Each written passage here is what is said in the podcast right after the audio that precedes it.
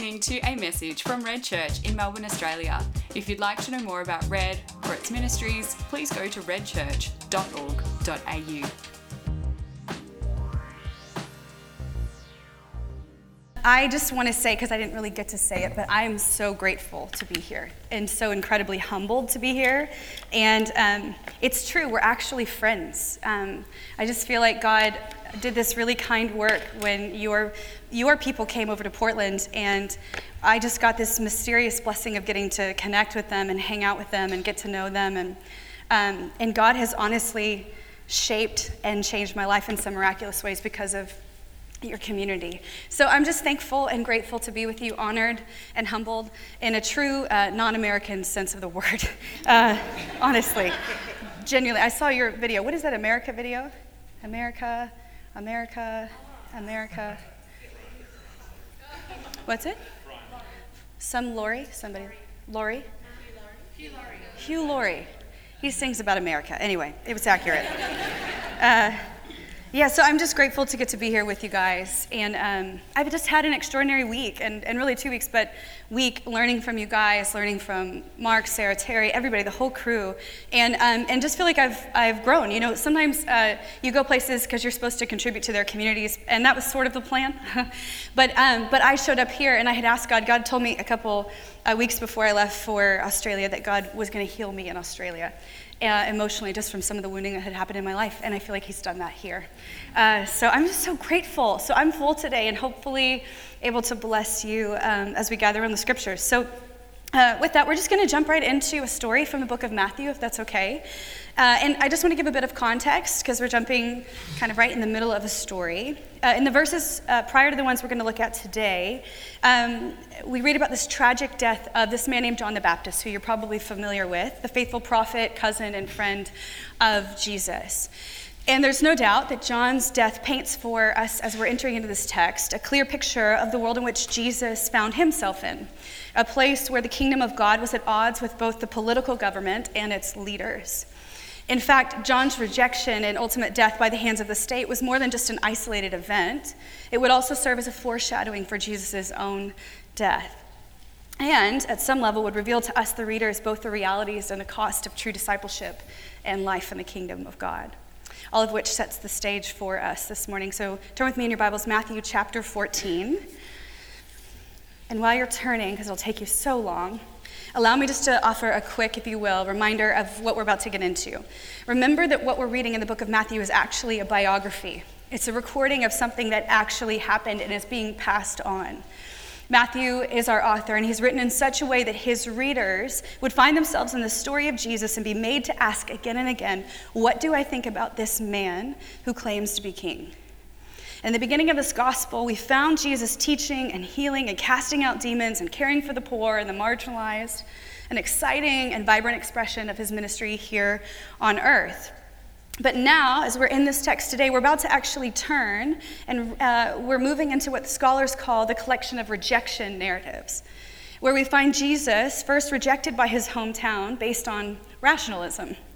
John the Baptist then rejected and thrown into prison by the political powers and the leaders of that day based on sensualism. And those are weird stories that Mark would like to unpack for you later. and today we're going to continue in that narrative as we find Jesus' own disciples disrupting things, compelled perhaps by the most understandable and relatable of all defects realism. With that, let's look at verse 13. When Jesus heard what had happened, he withdrew by boat privately to a solitary place. Hearing of this, the crowds followed him on foot from the towns. When Jesus landed and saw a large crowd, he had compassion on them and healed their sick. Now, our story opens with Jesus just learning of John's death. And a few verses prior to this one, we see that John's disciples had come for his body and buried him. And after that, they go and tell Jesus what had happened. And Jesus, uh, as Jesus hears of John's death, we read that he gets into a boat and he, boat and he withdraws to a solitary place, and with good reason. He goes to a place where he could be alone, something we've seen Jesus do in the Gospels over and over again. Now, the word solitary here can be translated wilderness or deserted place or even lonely place. And it's here that we actually get a glimpse into another piece of Jesus' humanity. Remember that he is the greatest example of true spirit filled humanity. So he's not just being moody and depressed like some of us would be.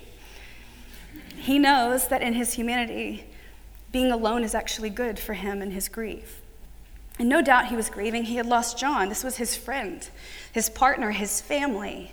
And he lost him in a manner in which must have revealed to Jesus, even if only in a small way, what lay ahead of him, too. Needless to say, I think there was a lot to process and to consider for Jesus. And this time alone was his moment to breathe, to pray, to think, and to grieve. But as we read in our text, this time was short lived. In the second part of verse 13, we read that the crowds, unaware of Jesus' pain and grief and stress, they follow him from the towns to the deserted place.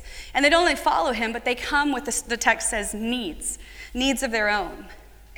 And we read that as soon as Jesus lands on the shore, see, he's on a boat headed to the other side uh, of the lake, and they're on foot. Does that make sense? So he's just cruising at like boat speed, and, and they're all hustling around. So as soon as he, he doesn't even make it onto the land, and, and as soon as he lands there, it says we, we read he sees them and he's not even on the land. Do you get that? That's like a frustrating. If you're trying to grieve, you'd be like, please, I'm not even out of my car yet. You know those little humans that are just like, get me out or whatever. And you're like, I'm not even out of the car either myself. I don't have humans, but I know that's how they are. so before he even gets to the shore, they're there.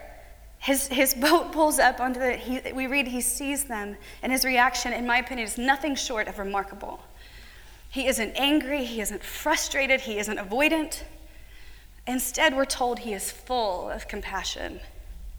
N.T. Wright describes the moment this way He says, Before the outward and visible works of power in healing the sick comes the inward and invisible work of power in which Jesus transforms his own feelings into love for those in need.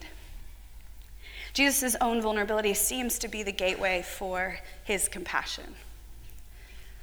So Jesus, moved with this compassion, does what he's done time and time again. He heals their sick, and in the middle of his own time of need, he spends time amongst those in need.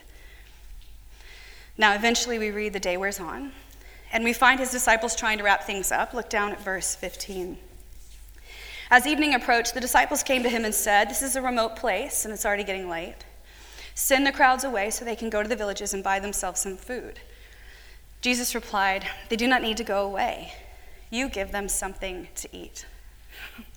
Now, there seems to be a hint of impatience or maybe even fatigue in the disciples' tone. They essentially are telling Jesus what to do here, getting a little bit bossy. And, um, and they don't preface it with their usual title uh, for Jesus, Lord. They don't start out that way. They kind of go right in. They're getting pretty frank. And they say, Look, basically, we've been here and we've been doing this all day long. And there's too many people here, and they're not going to go home and eat if you don't tell them to. So you need to do that. Now, historically, we know that it isn't likely that so large a number of people would have, uh, have been able to buy enough food in any villages close to this deserted or wilderness place to actually meet their needs. The people would have had to bring their own provisions. So the disciples actually aren't wrong here. They're taking their circumstances at face value and asking, What else can we do? Apparently, something. Jesus, here, without losing his sense of reality, responds and says, No, they don't need to leave. You give them some food. The disciples, now undoubtedly and understandably baffled, respond and say, verse 17, We have here only five loaves of bread and two fish. Fair, right? That's seven pieces of food. I don't even know how that's a thing. I don't even know what's a, what's a real fish. We were eating one last night. It's very small, there's not a lot on there. So you can imagine they're thinking, This isn't going to work. One scholar I read noted that there was a hint of sarcasm in their answer. Who could know? But I like to assume that because I'm prone to sarcasm. The disciples here are showing Jesus what they've got, and they basically say, This is it. This is it the two loaves and the fish and the whole thing, and this is all we got. And we're going to feed all these people. You see all these people here with just this. And you can almost hear their protest. There are no questions of how or even why. It doesn't even seem to interest them to have like a conversation about this. Or perhaps maybe they're just perplexed. They're looking at what they have and are clear that it's not sufficient, it's not enough. So Jesus placed a demand on them here that they were incapable of fulfilling. And despite all that they had seen him do, they're still fixated on their own perspective and limitations. And again, I wonder if maybe it was the simplicity of the need that blinded, him to his, blinded them to his ability. You know, it's not like leprosy or death or anything like that. We're just talking about dinner. So, you know, those small things get confusing. And while for sure I can't say, despite their unbelief and exasperation, Jesus in his kindness responds and he says, verse 18, Bring them here to me. And he directed the people to sit down on the grass, taking the five loaves and two fish, and looking up to heaven, he gave thanks and he broke the loaves. Then he gave them to the disciples, and the disciples gave them to the people. Now, notice that the disciples weren't called to creatively dream up or conjure up some strategic plan for charitable action. They were simply asked to give what they had, to surrender their meager provision and let Him do the rest.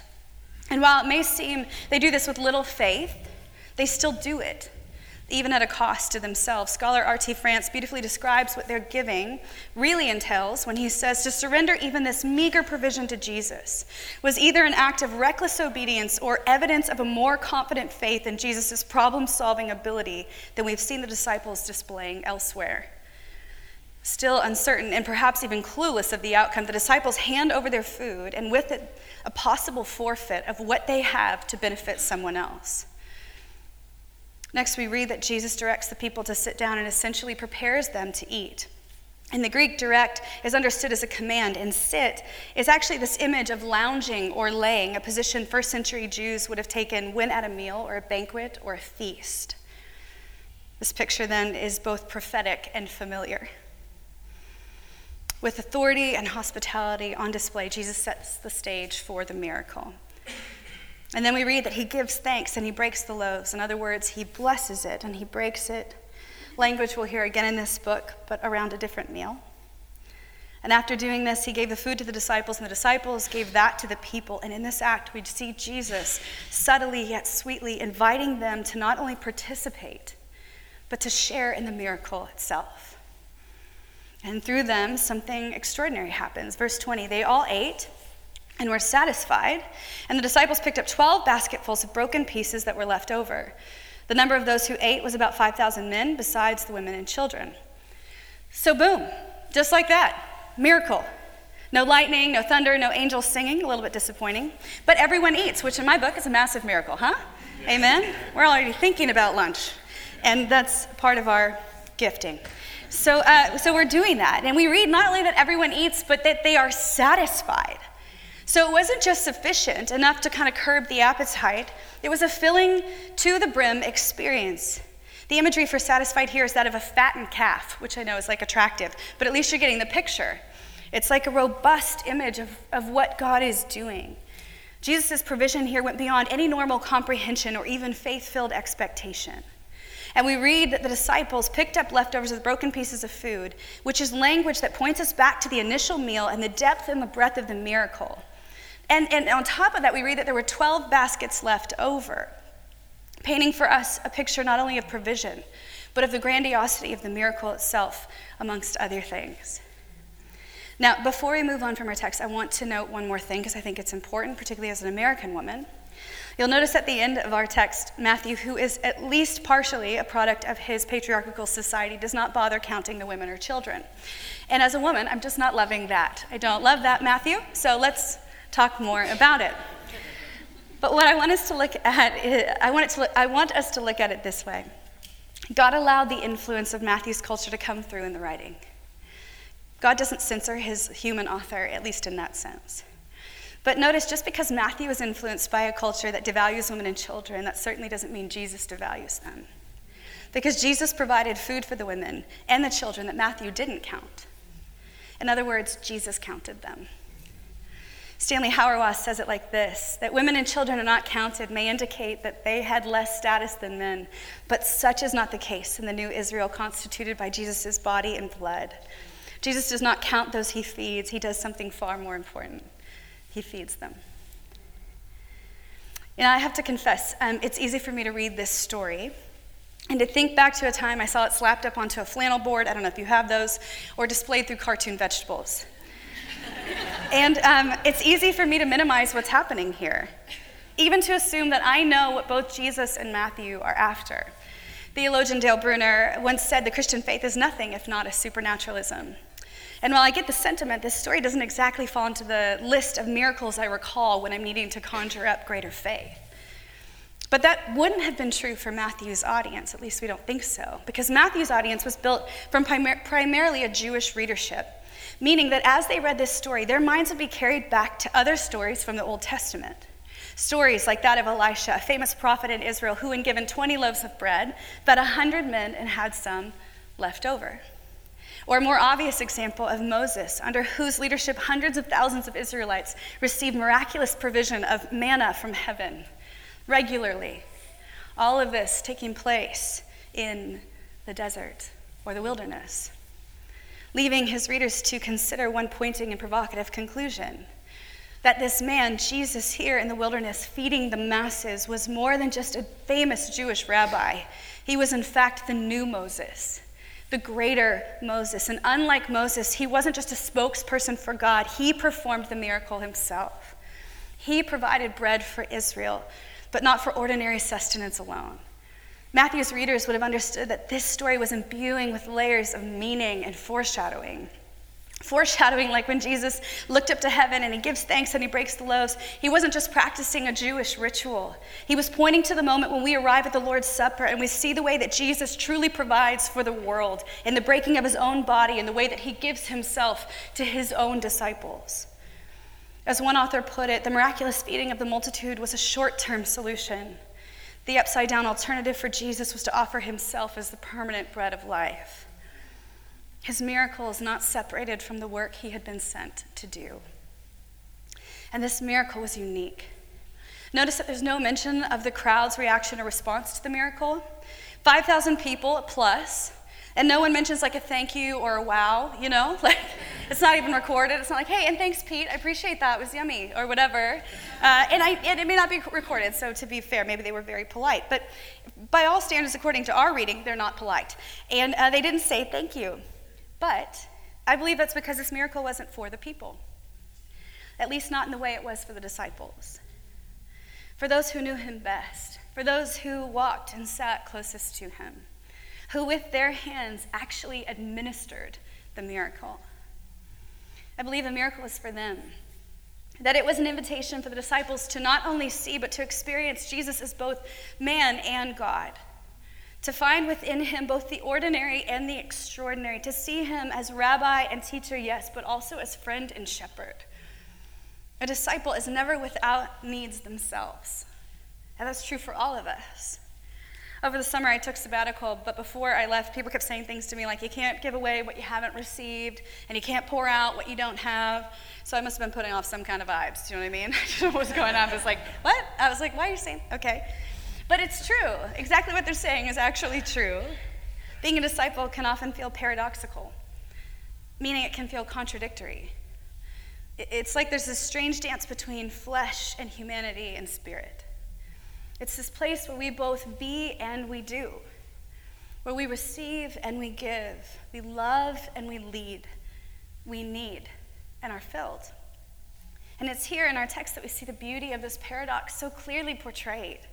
From the beginning, we know that the disciples were with Jesus and would have known better than the crowd the depth of his sorrow and his need for solitude. Jesus' humanity was on display before them, and yet they see their rabbi, full of love and full of compassion, in need of healing himself, begin to heal others. Henri Nouwen once said that love often makes itself visible in pain. And it's here in the depth of Jesus' pain that we see his love most perfectly displayed. Jesus was not just revealing who he would be to the crowds, but he was revealing who he would be to them. Jesus' pain, it was the greenhouse for his authentic affection and participation in what God was doing. And he, what he displayed in this moment was an invitation for his disciples to do the same. The crazy thing about this text that consistently stands out to me was that he wasn't asking them to do something he wasn't doing himself. His humanity, fully alive with grief and loss and pain, and yet from that place, he shows that it was not his limitation, but it was in fact the vehicle through which the miracle would come. Still, we know that the disciples struggled. They had in their hands the meal that they had prepared and planned for. It wasn't enough for everyone. Do we have any type A people in this room? Okay, three of you? That's shocking. Because I'm here and I'm like, I'm not, I'm not sharing with you what you didn't prepare and bring. Anyone else like that? right? I'm like, listen, I brought my lunch. I'm not here to share. What, I, maybe I'm just a selfish person.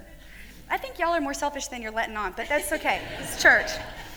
Right? But, but they had prepared and planned for this meal. Can you imagine that circumstance? I, we brought enough for us, for our crew, for our situation. We planned and prepared ahead of time for this. There's just not enough. And their focus here wasn't on what they had, it was on what they didn't have, and they saw that as the end of the story. They were just being realistic, they were being practical. And yet, helpless, baffled, and impatient, they were reluctant to hand over what little they had because they had reasoned in their mind that it wouldn't work. To give God this little thing or to give them more of, of them, their actual selves, it wouldn't work. It wouldn't create, it wouldn't be the thing that they actually needed or that the people needed. Jesus, can't you see that? It doesn't make sense. And still, Jesus, with great patience, says, You give them some food. He didn't say, I'll give it to them. Give me your lunch, I'll give it to them. He said, You give them some food, an annoying command. And yet, with that one sentence, sentence, he is disrupting their sight, their ability to see their poverty as a limitation instead of a resource. In that moment, Jesus invites them to imagine a different reality and outcome to see as he sees, to give up their prideful assumption that they on their own are their own creators, they are their own resource, to believe that their gesture of generosity born from poverty could become something incredible. And his invitation to us in this moment is the same. Dale Bruner says this The church learns from this story bring them here to me means to give Jesus everything we have in practical obedience, however insignificant that everything may seem to be. Doing what we can with what we have is a wonderfully flexible instrument. Under Jesus' blessing, it can bring help of the most creative kind. Jesus will often ask us for the unreasonable, for the small offering that we have. By the way, small is a relative term in the kingdom of God. And if you're anything like me, you'll probably protest when he asks for this ridiculous thing. I can't do it. I don't have time. I don't have the energy or the ability. I don't even know what the steps would look like for me to take. All I have is this, that, or the other. And you may even discount every reason why it won't be sufficient. I have this um, wonderful gift of telling God what to do and how to do things. And He just doesn't get on board most of the time. But it's part of my spiritual gifting. I like to say, hey, we should do this. Let's do it this way on this time frame. And He's like, uh, no, ah, no, that's kind of how you guys say it. Um, kind of that way. Because I like to calculate how things are going to work out, see the path before me, help God along on the journey and the process. And for some reason, He hates that. In our text, we see something that we see all over the scriptures. And He loves revealing this something called the principle of multiplication, where in the kingdom of God, a small thing can become a huge thing where out of nothing. Something is formed, where in barren wombs. Babies are given a home, where dead things actually come back to life, where a small sacrifice becomes the birthplace for a miracle, where what we have is handed over, offered up in and by faith, and its only hope is a miracle. Life as a disciple in the kingdom will demand a belief in this reality over and over and over again. Jesus gives his disciples a responsibility. He says to them and to us, You give them something which requires us to give up what we have in our hands, even if it's our own very selves, and to look for him for the provision. And with his next breath, he says what he said to them Bring it here to me. Like a father, gently on his knees, down, looking right at you at eye level, bring it here to me. You see, despite what we assume or believe, we aren't responsible for the miracle, but we are responsible for the surrender. In our story, we don't know the miracle has happened until we find it in the hands of the disciples, right? There's no wham bam moment where we read, like, and then the miracle happened and people were fed. All we read is that the disciples went out and gave to the thousands and thousands of people, breaking piece by piece. In the, the empty hands of the hungry, we find food that satisfied, person by person, as they broke it and gave it to them. Jesus took what they had, and now the miracle becomes their own. They're conduits of it. They're the ones passing it out and feeding the 5,000. And somehow, I'm sure it's not what they would have had in mind, yet it, I think it's also what they probably would have hoped for if they had the faith to. It was greater and different and more mysterious and somehow theirs. God delights in shattering pint sized expectations of who He is and what His followers can do if they would learn to bring to Him what they have already been given. He is a God who is able to give beyond expectations, beyond what our responsibilities outline. He is lavish and He is outrageous, eager to give us more than we think possible. I would bet that often comes differently than we expect but He gives nonetheless. If only we'll give what we have. Trust Him with the invitation to lay down our reasons and calculations, to surrender our belief that we are responsible for the provision, and to actually trust Him for the outcome. What would happen in us if we did just that? And, and we have to ask ourselves that question this morning. Um, I, I, like I said, I went on sabbatical this past summer, and I got to hang out with Sarah Deutscher in Italy. Poor me. Uh, and uh, it was just amazing for a week. But I was, I was gone 10 weeks because Mama needed some rest. You know, these people are crazy, and uh, it's hard. it's hard to do the work. um, but bless you, we're all those people. Um, you know, and I have to say, when I started sabbatical, I was. It didn't start well. It didn't. It didn't go off without a hitch. I actually like I, I was like one day out, flew to Florida, then the next day flew to Scotland, which isn't a bad idea uh, unless you're cranky. Uh, and so I started out in Scotland, and those first two weeks were rough, and I was with my mother, the only person who could have been with me and not um, left. And she was very gracious uh, in our time together. And about halfway through sabbatical, once I was like sober brained, because the first two weeks I was like just crazy, I was reflecting on the difficulty of those first few weeks and realized that I wasn't just jet lagged or fatigued from life or had a fear of leaving my life for 10 weeks, which was all really real. I realized that part of my struggle actually came from the posture from which I entered into sabbatical. Um, if there was imagery for it, it was like my fists were clenched and my arms were tightly to my chest. And I was holding on to all the things that I thought made me me, things that made me feel safe and these things were the things I had gathered over the years as a leader, as a pastor, as a friend, secure in my community. Uh, and, and I was honestly like a Gollum creature in those two weeks. Like, have you seen Lord of the Rings? You should. It's uh, filmed in New Zealand. Anyway, fun fact. I don't know if you knew that, uh, but it is. and I'm like him, like, my precious, and I'm holding on to these things, like, yeah. you know, my mom's like, how are you doing? I'm like, no, you know, like, no. And I was, I was just like, get out of my face. Why are you so grubby? And she's like, do you want to relax? I'm like, no, I am, you know. It was so bad. And I, it was weird because night after night I was recounting, I really was, recounting all the ways I had kept these sacred things about myself and how I was going to preserve them throughout sabbatical. And um, I was completely afraid to let go. I mean, just completely, but who's going to admit that to themselves in Paris? Not me.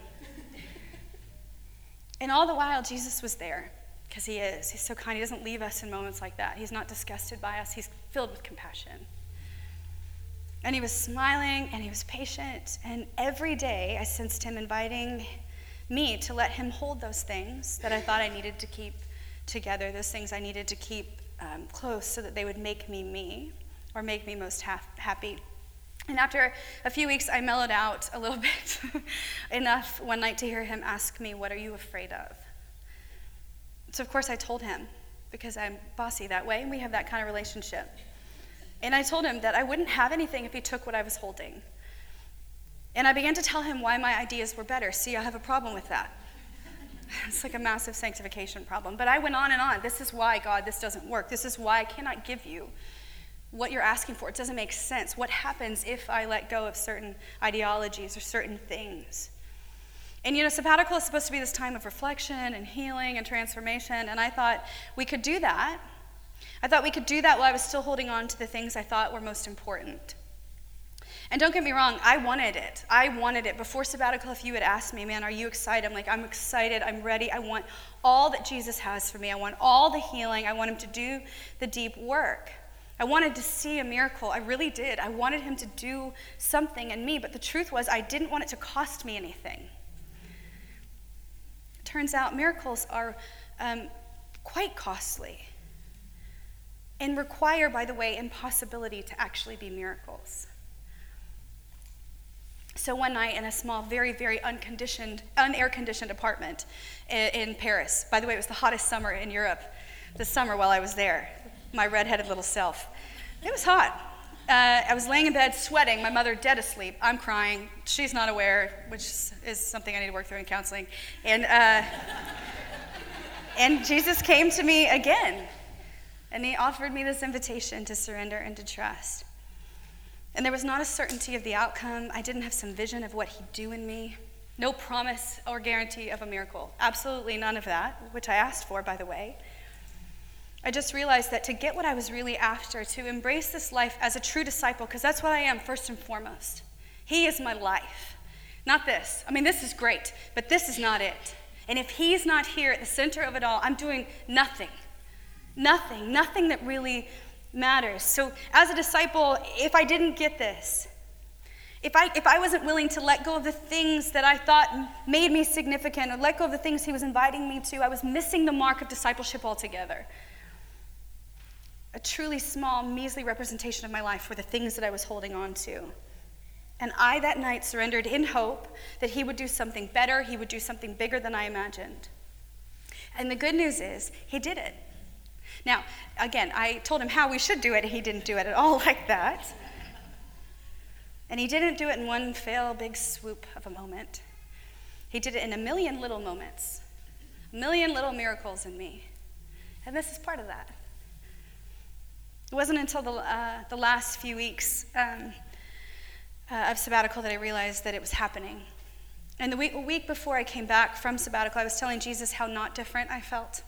You know, I was like, man, when John Mark went away, he like had this God moment, you know, and it was like, I'm different, I'm better, I'm nice, and um, and I wasn't coming back that way, you know. It wasn't it wasn't going to be my story. And in that, that space, he showed me that I wouldn't be able to see that the miracle, not the miracles he had done in me, until I stepped back into my life. And it was true. In this past month, and even today, I have seen my miracle. Not in the way I expected it, and not in the way I would have asked him for it, because I'm not even remotely creative enough to do that. But he has come and he has set me free. And he has healed me. And he is healing me. This teaching today was for me when it was prepared. It's a message I need to hear over and over again, yes, as a pastor, but more importantly, as a disciple of Jesus. And I also think it's for you. For, for the disciples who are actually tired and weary and who need to remember that Jesus actually sees you and that he loves you, that he knows you, and that not even his own grief could keep him from being filled with compassion towards you that He truly knows what it is that you're walking through and that He longs to heal you. And He longs to actually do the miracle you've been asking Him for. Still, I wonder if it's for those who've heard the invitation of Jesus even recently, not just those for the first time, but those who are already disciples who have an invitation extended to them for more. Who, who need to actually surrender the, the small meal that they have, and whether that be actually something tangible you know of already in your spirit, or if it's yourself. If you go, I'm the meal, it's not enough. It's not sufficient. It's not ample to do the thing that we're asking you to do with it. I wonder if this story is for you. Those of you who look at your hands and you see inadequacy and barrenness and deficiency, and deep down you're still hoping that something might happen, something could change. And again, maybe it's for those who need a miracle today. And it's okay, church, to say you need that. To ask again it's good to keep asking the Father who gives good gifts. Maybe you got scared in surrender and you let reason and impossibility keep you from giving what you had. Maybe it was the odds, maybe it was the surrender of disappointment and loss that has kept you from coming to offer what you have. I don't know your stories and I don't know where God has you. But I think for all of us today, the invitation remains with the promise that the one who has called you is faithful. Not simply to provide and to be sufficient, but to do so abundantly. May that be true for you today and in this community. I would love to pray for you. Will you stand with me? I just want to pray God's blessing, but also that invite His Spirit to come and just to keep ministering to us. Band, will you come and just make your way up here? Holy Spirit,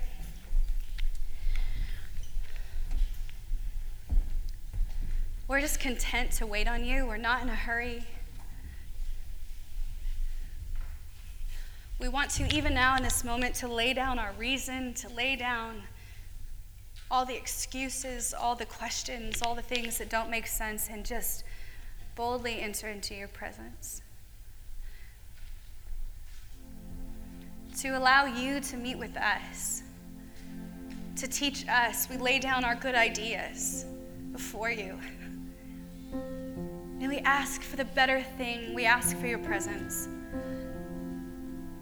So come, Holy Spirit, come and settle on your people. Bring freedom today, bring healing today, bring life where there's been death. Come, Holy Spirit.